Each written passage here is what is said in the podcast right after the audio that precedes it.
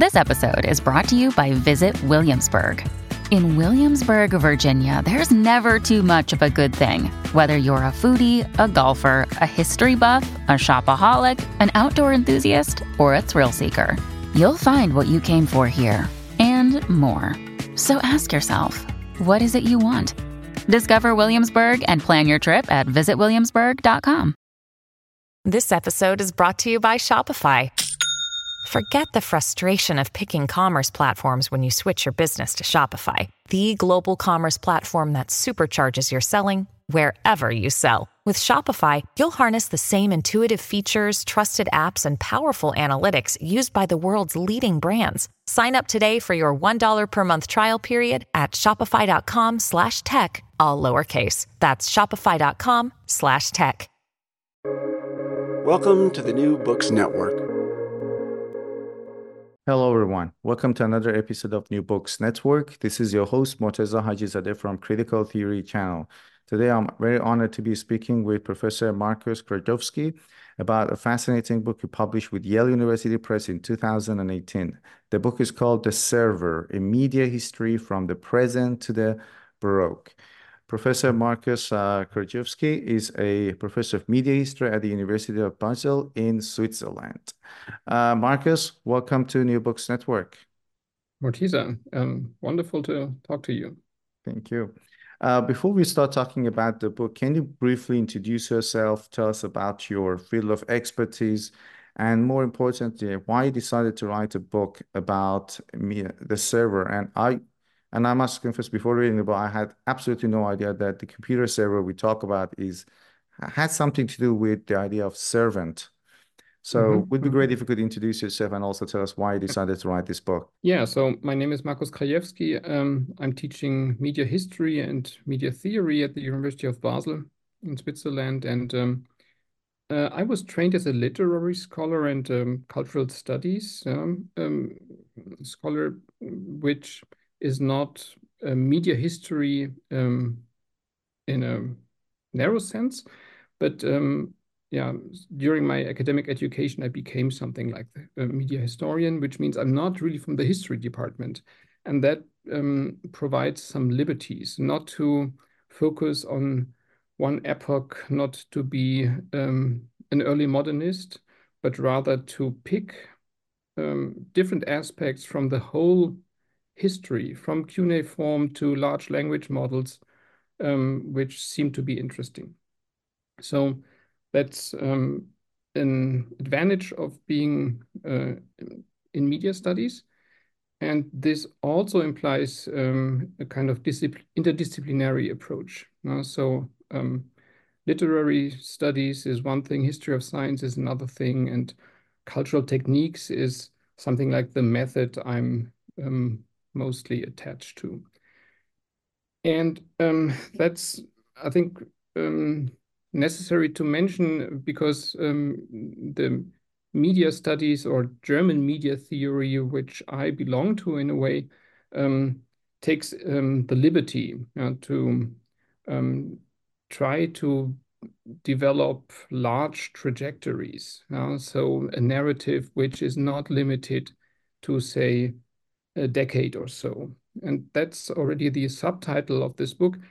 Um, a media history from the present to the Baroque means um, it's not told in a chronological order, but rather starting with the present with an obs observation and then tracing this observation, which gradually develops into something like a figure of thinking back to one of the origins, and this then um, would be in the Baroque. So it's um, in a very short um, summary, it's the, the history of the internet server, um, which um, is um, has its, one of its sources in the Baroque chamber servant. So it's the story from valet uh, or chamber servant or butler a human actor doing services to a non-human actor uh, still doing services, but um, how this same function of doing a service um, changed and transformed during 300 years. Uh, so that's more or less the framework um, which I 15 years ago started to work on. And it has three, let's say, sparks which initiated this idea. And um, one, um, as I already mentioned, was just the observation that we are surrounded by service. So we deal all the time on a daily basis with an FTP server, maybe not so often, but with a mail server, a web server, and so on. And since one of my my foci is on digital history um, and rather to um, see a little bit behind the curtains, um, open the black box and see what's happening there. I was also interested in the technical um, steps when a mail server, for example, is doing his, her, its work. um, I was wondering at a certain point, why is it, is this software called server?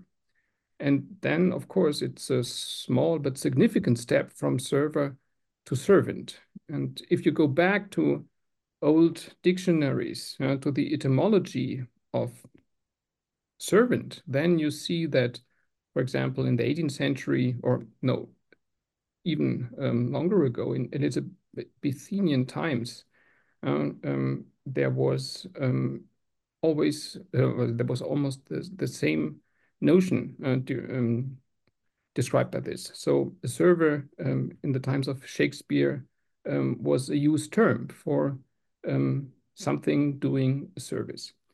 So that was something which during this um, study um, I was able to to prove and to um, find. but of course, it's not only about words. another inspiration, the second spark, so to say, was another book. Um, and um, this book was uh, written by Walter Schleif, um, um an Eastern German um, literary scholar in 1965, and it has its totally self-explanatory title named Goethe's Diener, um, Goethe's subalterns or Goethe's servants. So the famous German poet um, and natural scientist Johann Wolfgang von Goethe um, was not working on his own, of course. He had a plethora of helping hands around him. And this colleague, um, almost um, 60 years ago, um, wrote or was interested in this kind of family which was gathered um, or which gathered around Goethe. And he devoted a whole book on um, those figures, those people who accompanied him during the whole life. And he, Goethe became 80 years, so there were a couple of servants uh, during uh, the six decades of his work.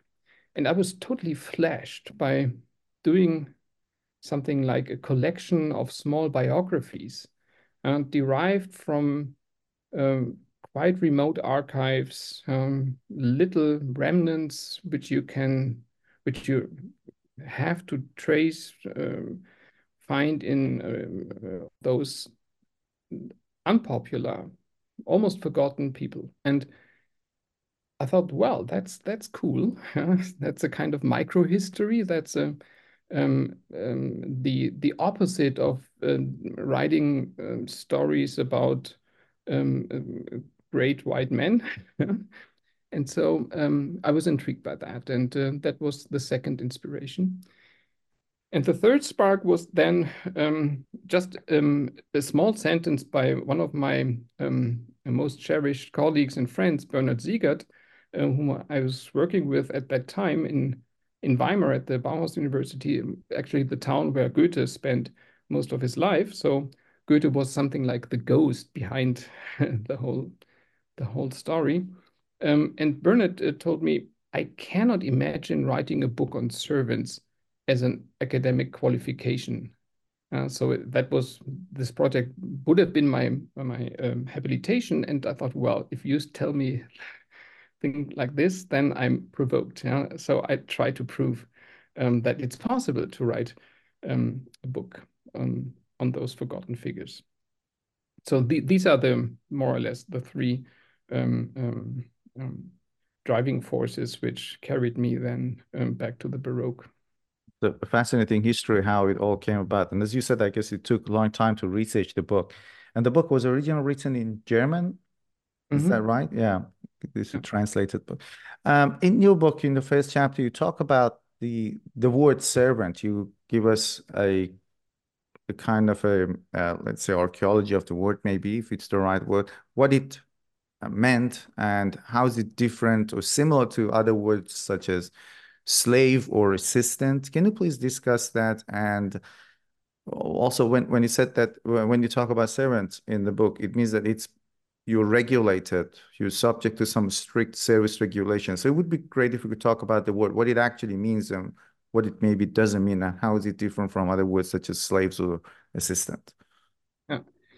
Well, first of all, it's it's not easy to define. Uh, uh, it's uh, even harder to identify um, something like a stable definition, which is um, valid for for longer than, let's say, um, an epoch uh, so you, the, the notion of the term, of course, develops during 300 years. So um, I decided then um, that it might be easier um, by starting off with uh, telling what is not a servant. Uh, and so, of course, um, the first thing um, is uh, that a slave is different to a servant.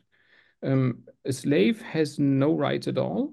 he's totally subjected to a higher power and um, it is um, not so easy to get out of this situation. The same or the, the opposite then is true um, for servants. Um, they are in a deliberate uh, relationship uh, with their masters. Uh, and maybe master, having a master might be the most plain definition of what a servant is. Uh, so it's just something like a social relation and this also applies to technical things. Yeah? A web server is also a social actor in a way. Yeah? It has um, a certain um, network, uh, of course, very in the literal sense, a network of relations to other um, actors. And there's always um, something like an asymmetrical power relation between those two partners. Uh, they are not on the same level, and that really makes the difference. Uh, so um, when two actors meet, it's always a question of um, negotiation, who has more power than the other. Uh, and then um, if the relationship becomes stable, like for example in a court with a certain rank, then it's obvious who is um, the servant and who's the master. But the thing is that on each level, there's always um, this distinction again. Usually, um, at least in the classical court situation where you have one emperor or one um, highest power, everyone else, everyone beneath that is a servant. But it could be a very high ranking servant, a nobleman, um, a person who in itself um, is a powerful master.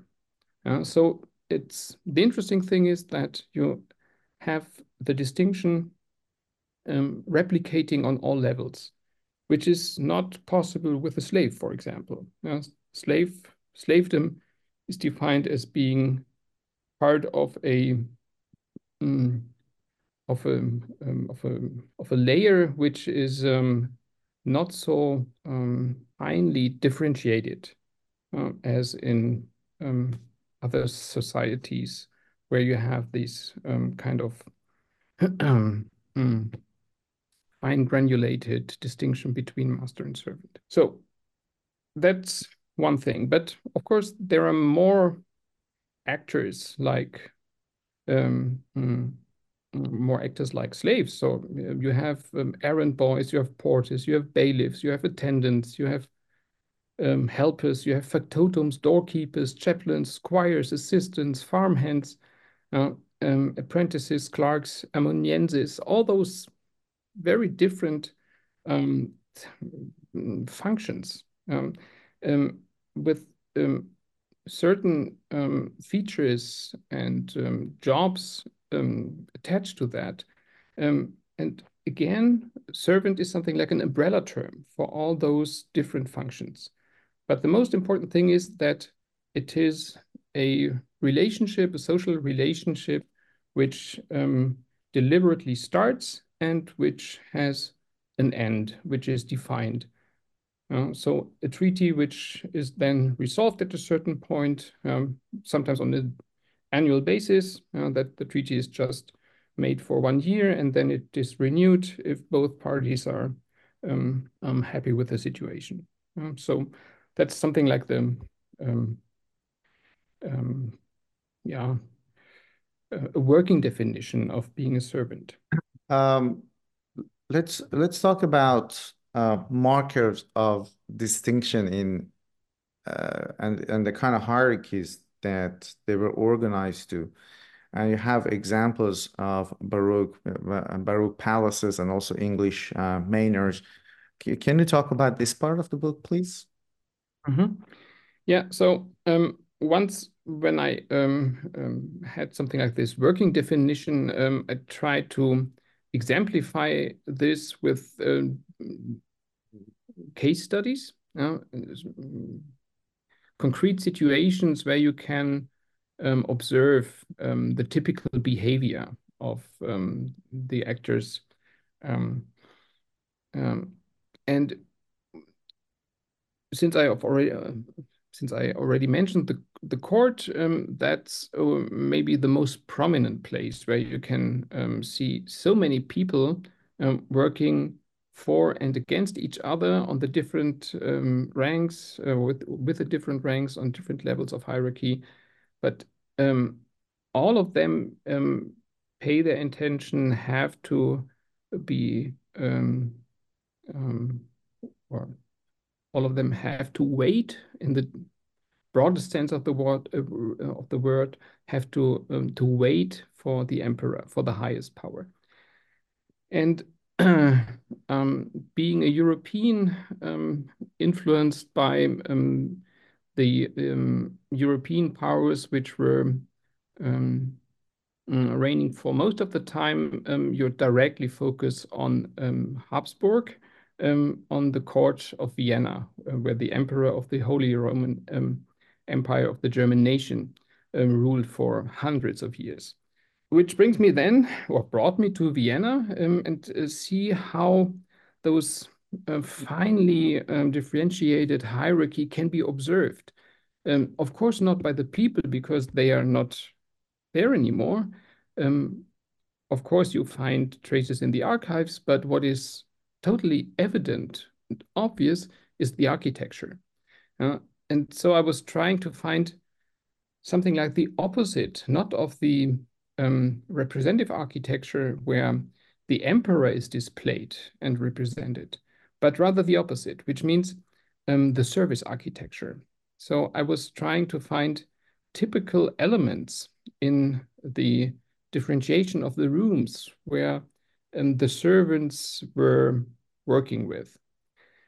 And the most prominent thing if you enter or if you try to get to the emperor is um, the the corridor which leads you to um, the the innerst room where um, he or she um, gives the audiences um, where um, he or she uh, grants you access to.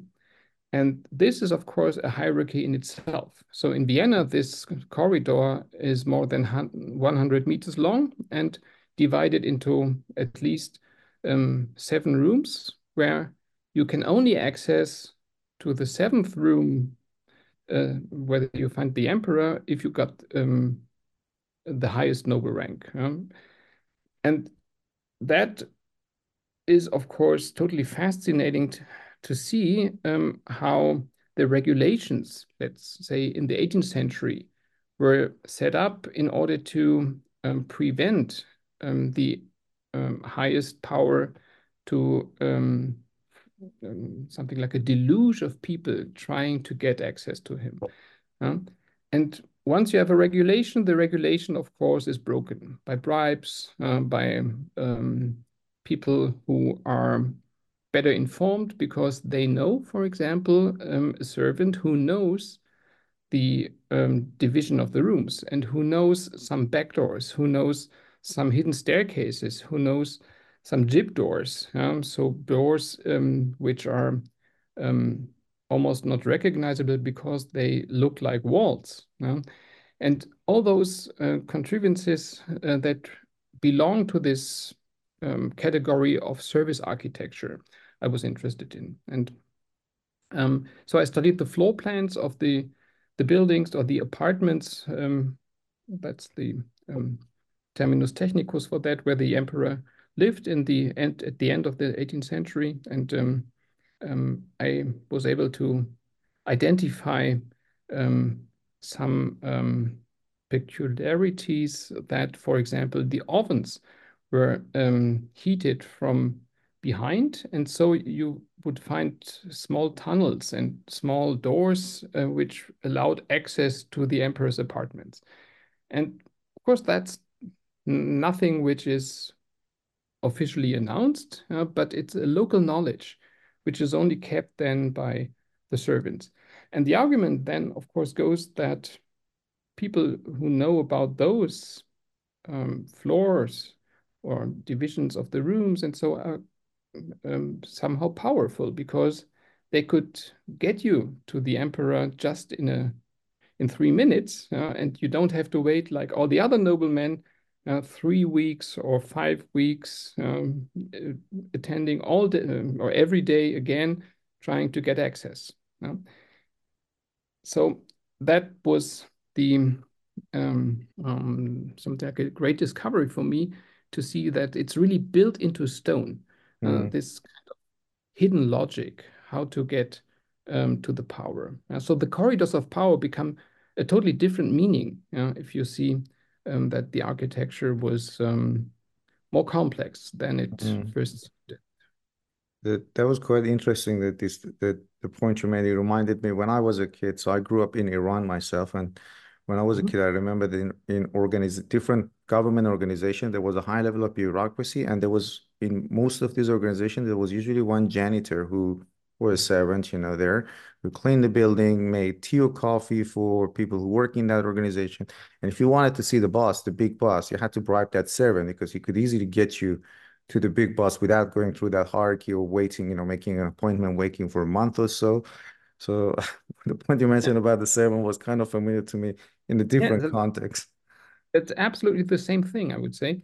And um, that's, um, I think it, it can be found in almost any kind of um, administration um, and um, a, a, structure which deals with power. And mm. it's so, um, it's so prominent that um, one of the most discussed German jurists of the 20th century, Carl Schmitt, um, wrote a radio essay about that. It's called in German. It's uh, Zugang zur Macht um, und zum Machthaber, so access to the uh, to the emperor. And um, in this essay, he develops this notion of the indirects.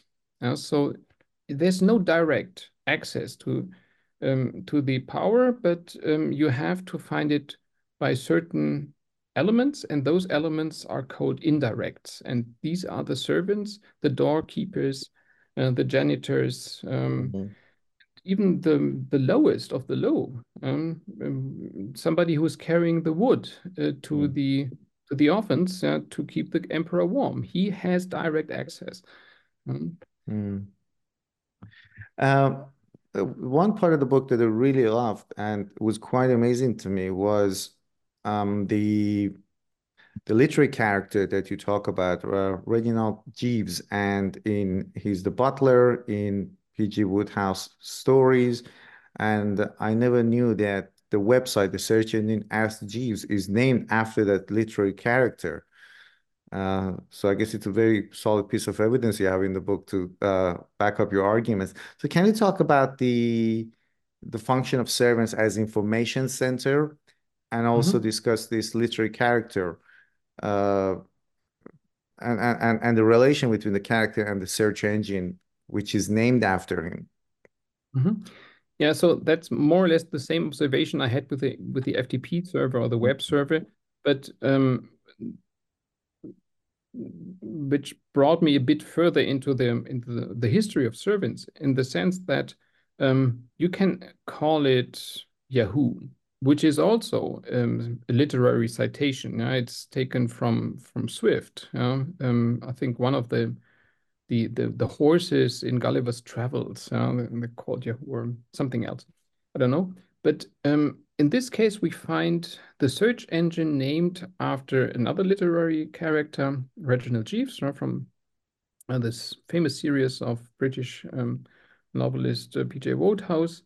And um, my argument then is, of course, it's no coincidence, uh, and of course, it's no, it's not an arbitrary uh, denomination, but choosing something like Jeeves for a platform um, which years before Google became somehow powerful in itself, um, is a program. Um, so that's something like a um, a mission or almost that you um, assign to yourself if you want to serve, of course, information in the sense that um, you don't provide anything. Yeah, you provide something in a in a ranked um, order. You weigh the information, you filter them, um, you um, um manipulate them in a in a certain way, and those um, functions uh, classically can be found with a messenger. Uh, so it's um, the information center, a platform, a hub where information um, of all kind can be found, but they are processed. Uh, in the very broad notion of the term, they are processed, which means they are altered. They are manipulated, they are um, um, biased in a way. Um, and that um, quite literally describes what a servant as a messenger, as a go-between or whoever, um, or whatever the, the right term for this would be, um, is doing when he is charged with delivering an information.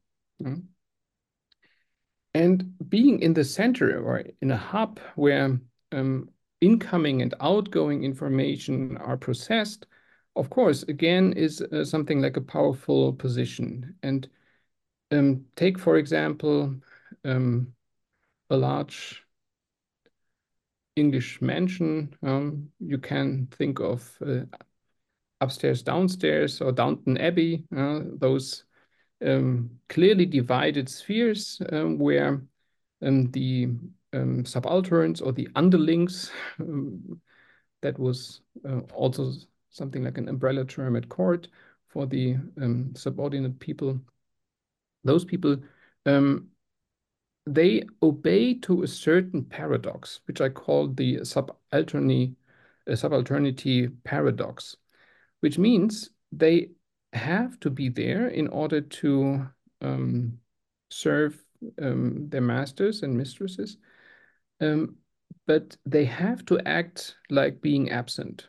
So they are totally focused on what's going on, but they have to pretend that they not notice nothing. Um, and that's something like the core of this uh, paradox, how the servants would behave and act um, um, accordingly um, and um, to the um, to the best results of the expectation of their masters. And that's of course not easy to solve. but that brings this uh, these subalterns in a in a uh, in a position where they could stand at table, wait for um, certain actions to perform. Um, but when nothing happens um, at a dinner table, they can just stand there. They have to stand there and listen. And if um, um, the discussions go on a more private basis, they could gather information which are not meant for their ears. Um, and they could work with it, of course. So again, this um, makes them quite powerful in the sense that they have access to information um, which um, is quite exclusive. of course, this is well known for long. Uh, this goes back to Michel de Montaigne and the 16th century, um, where this wonderful proverb, no man is a hero to his own valet, um, was coined. Uh, and I think that really brings it um, um to a, um, um, or describes it uh, in the core uh, that the closer you work together, the less secrecy is given, the less uh, information can be hidden. And yeah, so that again um, contributes to um, the um, enriched position um, the servant has concerning information. And of course, he uh, or she has to deliver information. Uh, and um, again, with this kind of messenger, messenger service, if like in the classical situation, the information is given just by um, words, not written but um, uh, spoken, um, then the message um, is kept in the head and can be processed uh, in all kind of kinds of um, or in all kind of way. So uh, yeah, um, that sub alternity paradox was something which really interested me mm. to carve out a bit. And then the story goes further with um, focus on the library, for example. Yeah? So I discussed a little bit the transformation, how information was um, dealt in classical library situation uh, before mm. the uh, electronic age. Um, well, it starts, of course, with um, the most fundamental question, how to find something in an overload of information, which um, usually every smaller, even smaller libraries um, have as a problem. Mm. And this usually uh, is um, solved with a catalog or before that with um, somebody who knows the collection. And this mm. is, um, in the most cases, not the emperor. Of course, we have learned emperors who know or who knew uh, their library uh, collections or book collections quite well, but um, in most of the cases, it's delegated uh, yeah. to responsible for the order, for keeping the order of the library, for bringing in new books, um, and um, doing the inventories and things like that. Mm. And here again, we have a person who is in charge of um, developing the library and who really incorporates the highest level of information. And this um, um, director of the library, um, um as something like the um, the master of the library, um, is again delegated to a whole staff where different people are um, maybe better informed about um, certain information than the head of the library. So you, mm-hmm. again, like in the court situation, this kind of shifted um, mm, um, um power in a sense. Mm -hmm. And then when this is the typical situation um, in the non-electronic era, what happens if um, catalogs are electronified, um, um, stored on punch cards, and then built into databases. And finally, in the 1970s, the OPAC, the Online Public Access Catalog, uh, comes and um, um, uh, takes the position of the former library um, or librarian uh, in, in the very neutral description. And then my argument goes that, um, of course, we find uh, the classical uh, library servant in the OPAC again. So uh, the OPAC is the equivalent to that. Um, but here again, one um, can ask uh, who is then carrying the books back to the shelves, who is digitizing the books. And um, of course, you find real human figures um, also involved into these processes. Um, so for example, the famous, or at least uh, 15 years ago, they were famous. Meanwhile, they don't um, show up anymore. Um, the pink fingers, when um, all those um, um, mechanical Turks, how they are called meanwhile, were supposed to browse the books and put them on the scanner and then uh, flip the pages.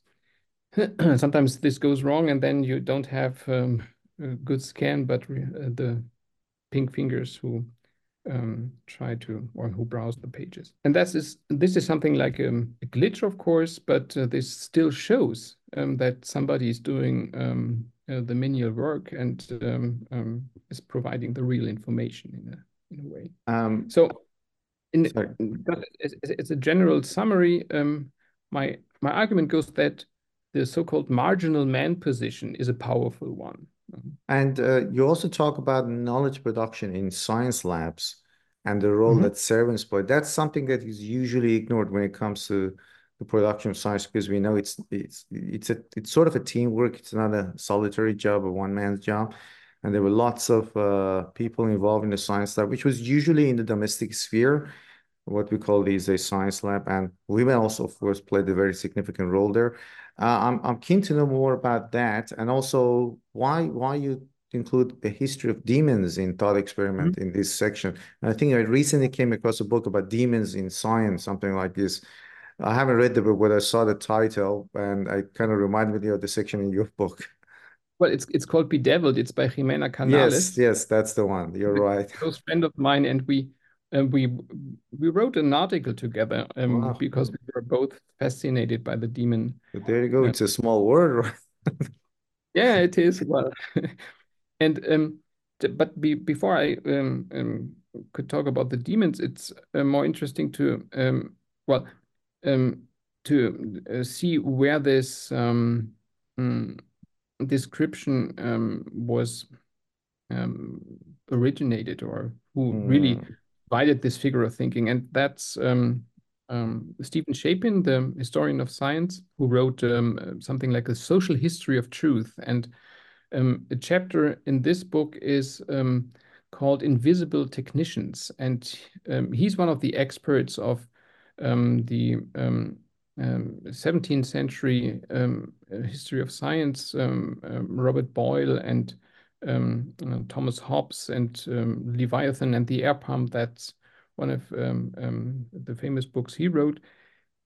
And the invisible technician, as described by by Steven Shapin, is um, um, again this shift of observation.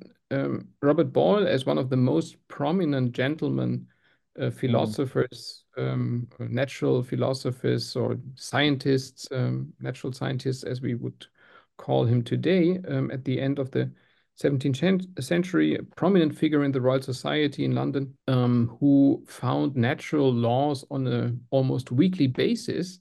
Uh, he was totally productive, but of course not on his own.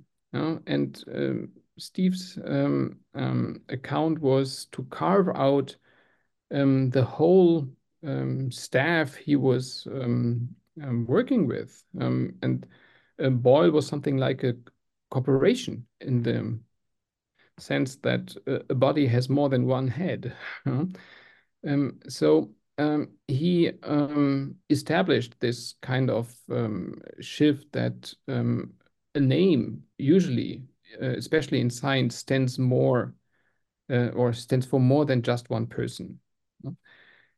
And um, this, of course, um, inspired me um, for um, adopting this differentiation also to other fields. Uh, for example, to Goethe again, uh, um, since the German poet also had um, a quite large staff, writers, copyists, chamber servants who were trained to adopt his own view um, so he was interested in stones, in collecting stones. He trained his servants uh, when they were um, um, doing a ride uh, with the horses or with a um, with a carriage um, to observe um, meticulously the roads in, in, order to find some new stones which were not already in the collection.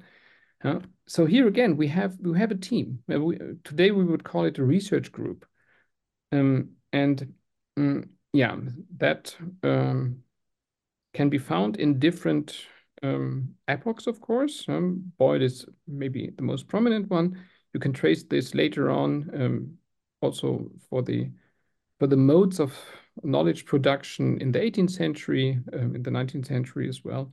And um, then what does a demon contributes to this kind of knowledge production? In a in a similar sense, uh, he's an assistant. He's an assistant of um, getting new insights. With the big difference that it's a fictitious figure. Uh, it's um, a, a, crucial part in a thought experiment, um, but a thought experiment, of course, is necessary in order to um, process a real experiment. Uh, and I was interested then in this fictitious um, but rather real impact those um, invented uh, figures in scientific thought um, have as a um, yeah as a as a driving force of getting new insights.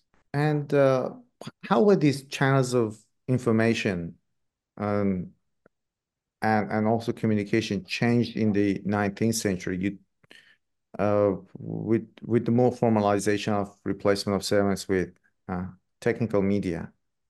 Mm-hmm. yeah.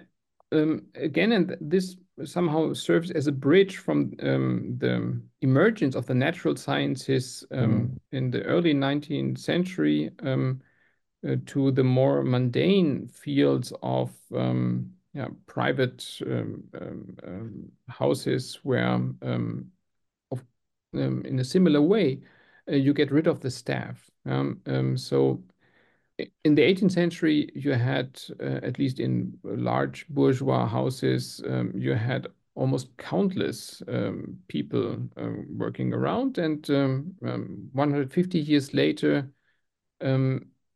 there's no coincidence that there's only one person uh, left, and that's the maiden of all work.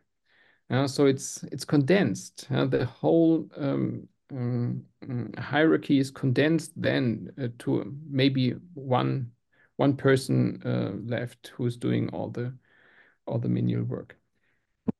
That's of course um, something which has reasons which have to be described, um, and um, the the very simple answer is it's all about electricity.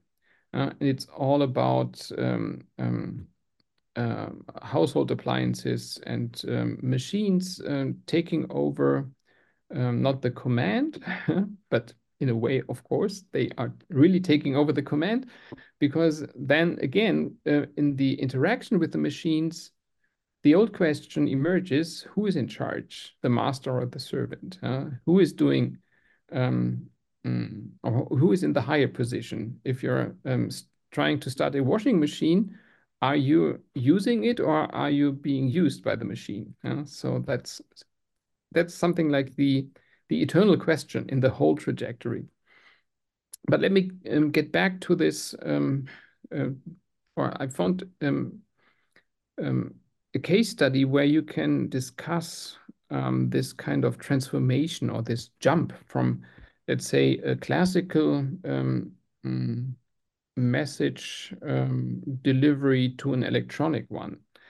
Uh, and this happens um, in the 19 um, in, in, in the 19th century, um, to be precise, um, at Eastern in 1833 in Göttingen, a small town in northern Germany, where the famous uh, uh, physicist Carl Friedrich Gauss uh, was um, at the university, and he was experimenting, um, among other things, with um, electric telegraphy. Um, and um, in 1833, it was the first time when um, the whole experimental situation succeeded. Uh, so they had a wire starting in the in the middle of the town, um, going back to the observatory, which were um, in the gardens before the town, and um, they, um, which was quite an effort uh, to make a wire um, uh, above the roofs of all the houses um, to reach the observatory, um, one or almost two kilometers distance. And they tried to prove that messages can be conveyed by just a wire. And what was the first message um, which they tried to send through this um, electric telegraph? Um, the message was that um, in German it's called Michelmann kommt. Um, Michelmann is the name of the laboratory servant who is just walking the street uh, from um, the university out to the observatory in order to say that the telegraph seems to be working.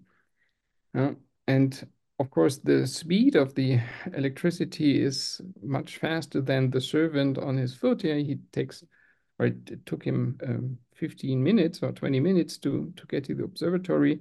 Um, here we have the competition between um, the new media and the old media. And um, the new media somehow um, um, paves uh, pays the the new media somehow uh, pays reference to to the old media by citing him in a way uh, by announcing that he might come and then he comes uh, reaches the observatory and says well the telegraph seems to be working that's just the scene um, which is quite amazing um, that um, you can um, see such a, um, a, strict jump from one medium, um, old medium to the new medium.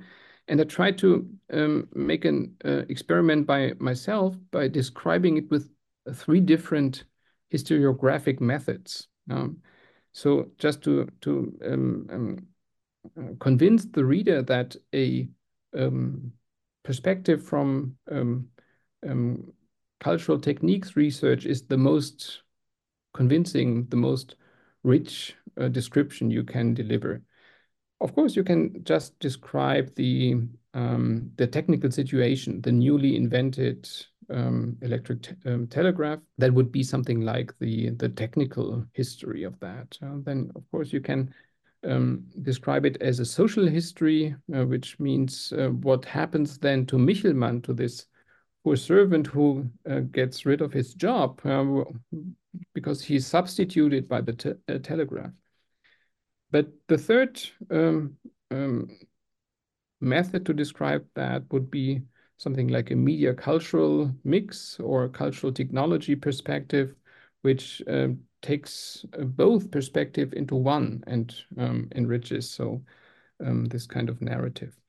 That was rather a methodological um, trick I was trying to uh, to implement in the narrative in order to uh, let it sound more academic, to say, uh, uh, to, to, put it like this. But again, this kind of um, substitution between or from former classical configurations of delivering a message or delivering something and now um, a substitution by technical media can be found in other um, uh, scenarios, in other case studies as well. So I focused also a little bit on Thomas Jefferson and um, his uh, large um, um, um, farm or mansion mm. in Monticello.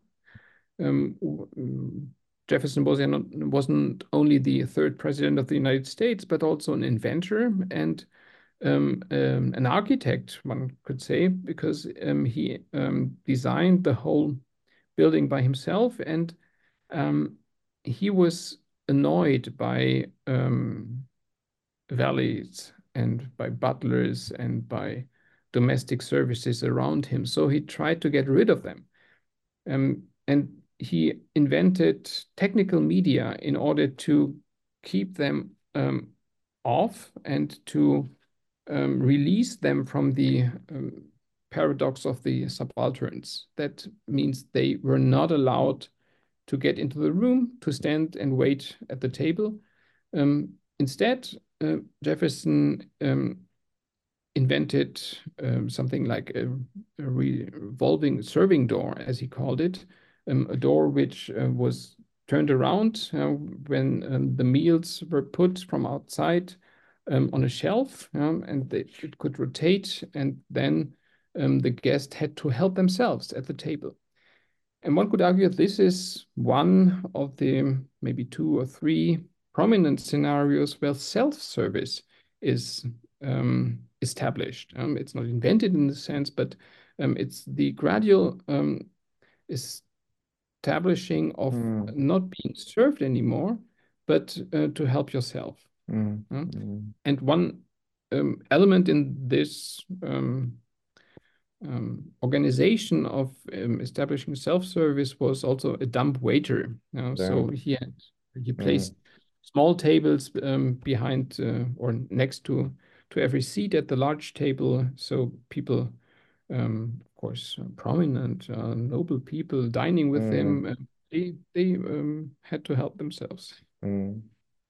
Uh, and uh, how did this metaphor of server become so commonplace? You discuss this transition of servant to server, and you have examples of the field work you've conducted by researchers in 19, uh, 1970s, for example, at Xerox uh, PARC Center. Can you talk about this, uh, the trend that this idea of server became uh, mm. common? Yeah. Well, um, I have to admit that this still remains a bit of erratic still.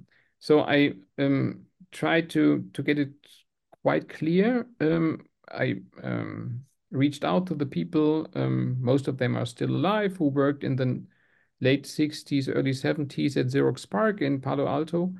Um, and well, this kind of laboratory or think tank for um, computer for the next generation of computers is quite famous.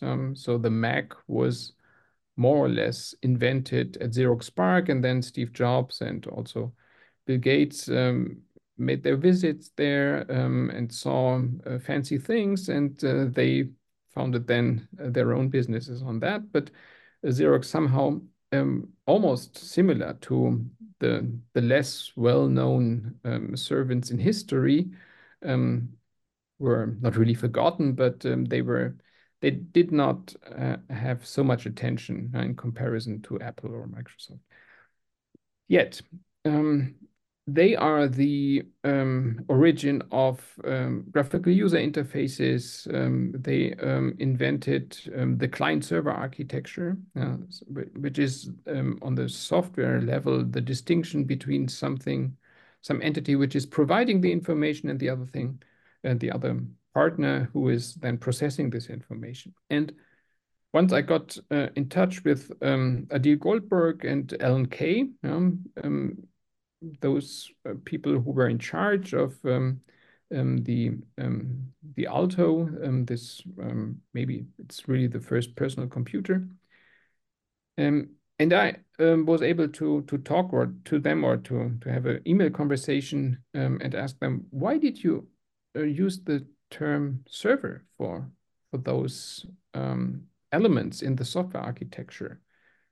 why didn't you go with a different term. And of course, those terms always, um, if they are not um, acronyms or if they are not um, terms like T22 or something like this, they always have something like a, um, mm, a more, um, um, more have, carry with them more connotations. Uh, they have something like a uh, like a, a, richness of meaning. And if they would use they were using the the term server for this kind of um, information processing unit and not master for the client then what does it mean there's again a shift you have something like a client uh, um, who has to be served uh, by an entity which has no master anymore.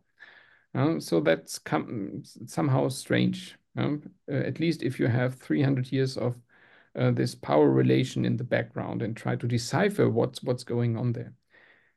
Um, but the somehow um, um, disappointing answer was it was just in the air. And they were just using it just by um, they were not thinking about any alternatives um, and that was not the answer i wanted to to get that was um, as I said, um, a bit disappointing, but um, it there are reasons why uh, it is so hard to get a good answer for that, uh, at least not by the people involved, um, because software um, has no history. Uh, the development of software is very, very um, mm, rarely documented, at least not before versioning systems and things like that come into play. So um, you can only ask people by um, this kind of did they do this and that and why did they uh, not do uh, that and this which is unsatisfying for a researcher um, but um, 40 years ago um, there was no no sense of um, history in the sense that they were um, working with material which was uh, which were then or which was then kept in the archive when I was reaching out to, to Xerox PARC, I uh, asked them, do you have an archive? Can I come and visit? And they said, well, uh, we, we, we have kind of archive, but um, it's restricted. You're not allowed to go in there. Um, the reason is because Steve Jobs and Bill Gates and others came and saw the, so so many things, and um, they got um, suspicious about that. And uh, so maybe they they really don't have so many papers. Some of the the papers for the um, uh, produced by the people uh, who work there are kept in the Silicon Valley archives at Stanford. Uh, but that again is not um, the stuff of Xerox PARC, um, but only only in parts.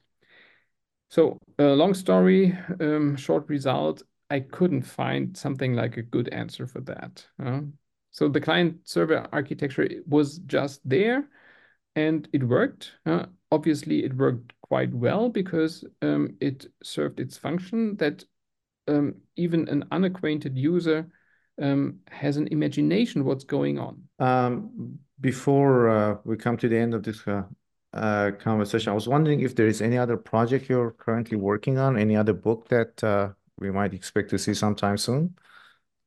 Actually, two two um, projects are um, to different extent um, in in the pipeline. Um, one thing I'm working on is a cookbook, uh, which is uh, again dealing with the Baroque. We are trying together with um, two friends, a photographer and a um, Zurich-based cook. We are um, trying to reenact a Baroque feast and a special feature on a Baroque table, which is also really um, um, narrative on um, not only Baroque feasting, but um, it comes with 18 new dishes invented by our cook uh, and, and, wonderful um, um, images uh, taken by the photographer, which might come out um, at least in the German version this fall. I'm hoping that it can be accomplished during the summer. And the other one is something like a deep history of artificial intelligence um, not uh, surprisingly, um, again going back uh, to uh, late Baroque, to Leibniz and others, and it's the story of um, human-desk interaction. So it's not um, the interaction between human and computers, but human humans and their um, devices of thinking. Um, I call them intellectual furniture, which are um, something you can see behind me, uh, card indexes, um, special desks with hidden chambers and different layers uh, of obscurity, of um, opacity, um, which are um, providing information which are almost forgotten. So that's something like um, a, a, long history of the knowledge production between human and desks. Uh, and it starts with Leibniz and his arc of um, study, which is a famous piece of furniture, which is unfortunately, um, well, it got lost in the in the 20th century. But um, it ends then the trajectory or the argument with uh, the large language model of today's artificial intelligence. So it's the hidden history of chatbots. Fascinating. Uh, looking forward to uh, reading the book soon, hopefully in English.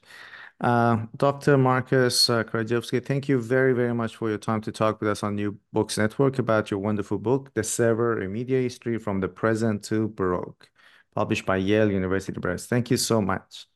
Thank you, Morteza, for the wonderful questions and the uh, conversation.